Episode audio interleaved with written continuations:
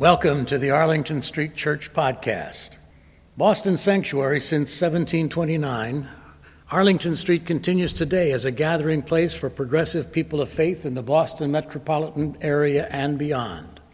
Please visit ascboston.org for more information about this historic Unitarian Universalist congregation. We're located at the corner of Arlington and Boylston Streets in downtown Boston, Massachusetts. Arlington Street Church gathered in love and service for justice and peace. My friend, Reverend Mary Harrington, lives in her bed. Slowly but surely, ALS has crept up her body, robbing her of the use of her feet, then her legs, then her arms, and now her hands. She breathes with assistance and these days, her voice is very, very soft. She lives in her bed, looking out over a salt marsh at the confluence of two rivers. To a visitor, her world looks small. Her world, once pulsing and thriving with activity, with Mary, a whirling dervish at its center would appear to be as diminished as her physical prowess. But appearances are deceptive. In addition to the curiosity and delight she experiences in the life and tides just outside her window, her days are now filled to the brim with memory.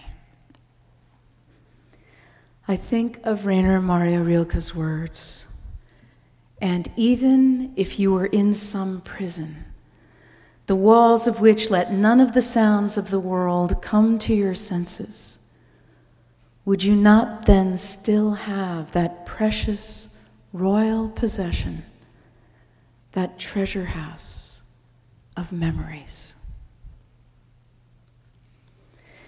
Since not all memories are good memories, Venturing into the land of memory can feel hazardous, even dangerous. So we need to go there armed with the rest of the story the fact that we survived whatever it is that seared our soul, and who helped us, and the resiliency of our spirits. If it's over, it's over. And so it is with Mary, who doesn't dwell on the fact that she was ebullient with good health until one day she wasn't. And the night we prayed together that whatever was making her fall down wasn't MS. And the afternoon she called to say it was something far worse.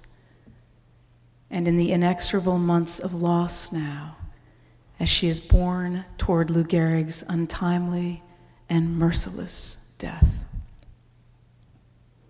Here's something she wrote this past summer. Many years ago, I went to hear a talk by Stephen Levine, who has written many books on death and dying, including Meetings at the Edge and Who Dies. He told a story about a Zen master, and this is how I remember it. The teacher was confronted by a fierce young student who demanded to know what is the point in living since sooner or later we all die?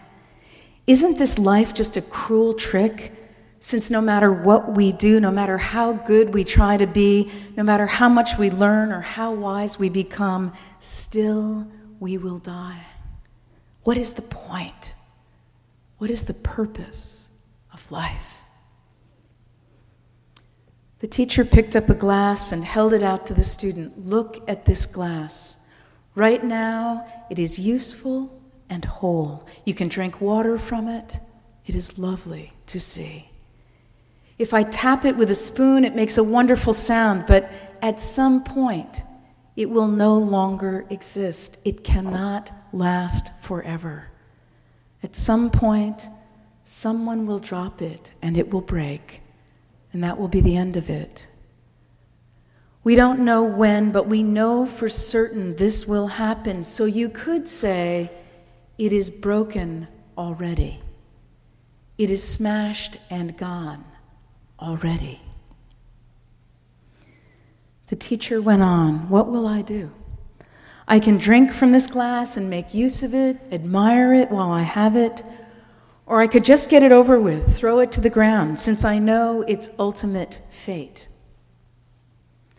And here you are, young and vibrant and full of questions, but someday you will die and decompose and return to the earth.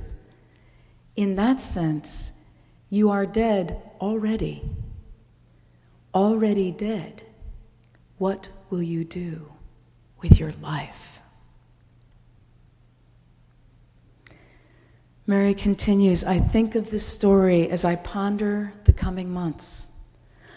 I could focus mainly on the fact that I am already gone or about to be.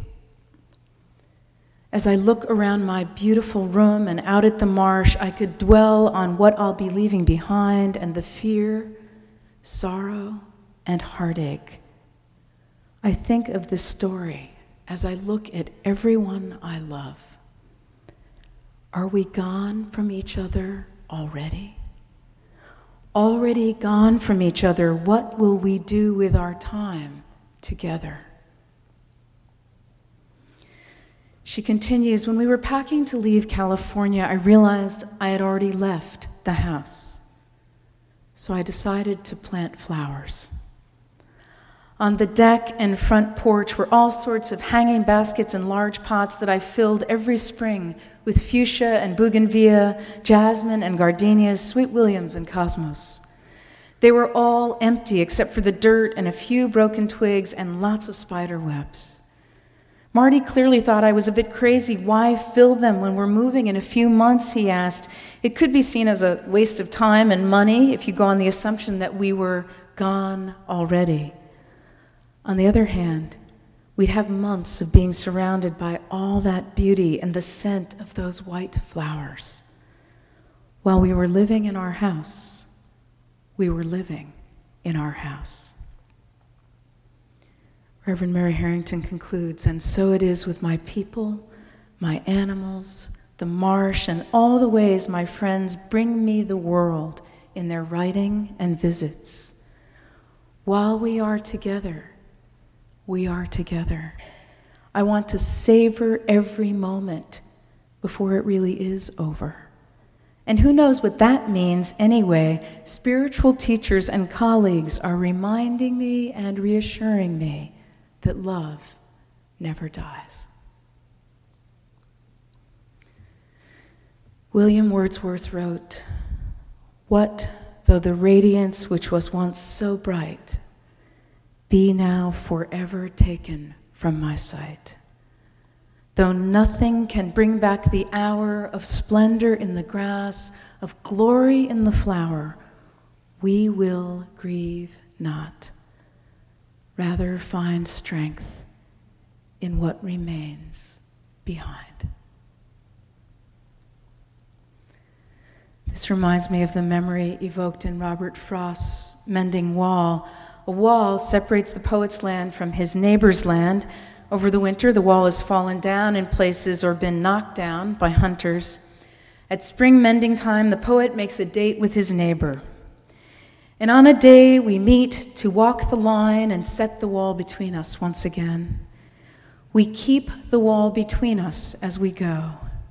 To each, the boulders that have fallen, to each. And some are loaves, and some are so nearly balls we have to use a spell to make them balance. Stay where you are until our backs are turned. We wear our fingers rough with handling them. Oh, just another kind of outdoor game, one on a side. After the long winter, this is how the two men renew their relationship. It's not the wall itself, but their shared attention to the wall and to each other that makes them good neighbors. This poem has an elegiac quality. I remember, says the poet, I remember winter giving way to spring, each year after winter, spring, and meeting my neighbor and mending the wall together. This poem's best known line may be familiar. It says, good fences make good neighbors. Many people interpret this to mean that we need edges, boundaries between us, that we defining what is mine and what is yours will make us better able to get along. But the opposite is just as true or truer. When we soften our edges, meet at the boundaries, and devote ourselves to the commonwealth, everything goes better. The building and rebuilding of good fences together makes good neighbors. And so memories of good times can serve to bear us through the winter of bad times, to make them more bearable, to give us strength, as William Wordsworth says, with the recollection of their sweetness. In speaking of the life review before death, Dr. Elisabeth Kübler-Ross called moments we love pearls. A life is a string of pearls threaded on memory. Cesar Pavese wrote, We do not remember days, we remember moments. What moments do you cherish? What pearls will you string? This is yet another turn of the kaleidoscope on the subject of which I never tire paying attention.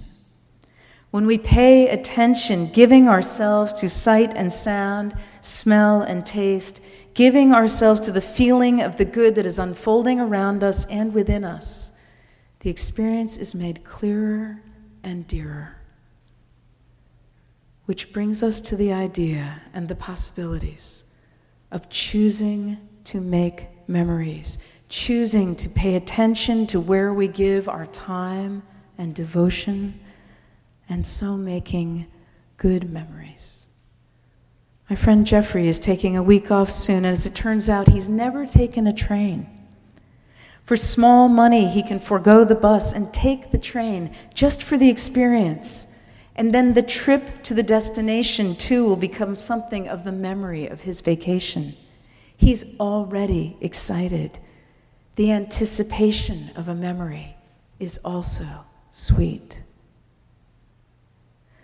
Many summers ago, in the middle of a New Hampshire night, my camp counselor woke me up, wrapped me in a sleeping bag, and walked me down to the lake to see the northern lights.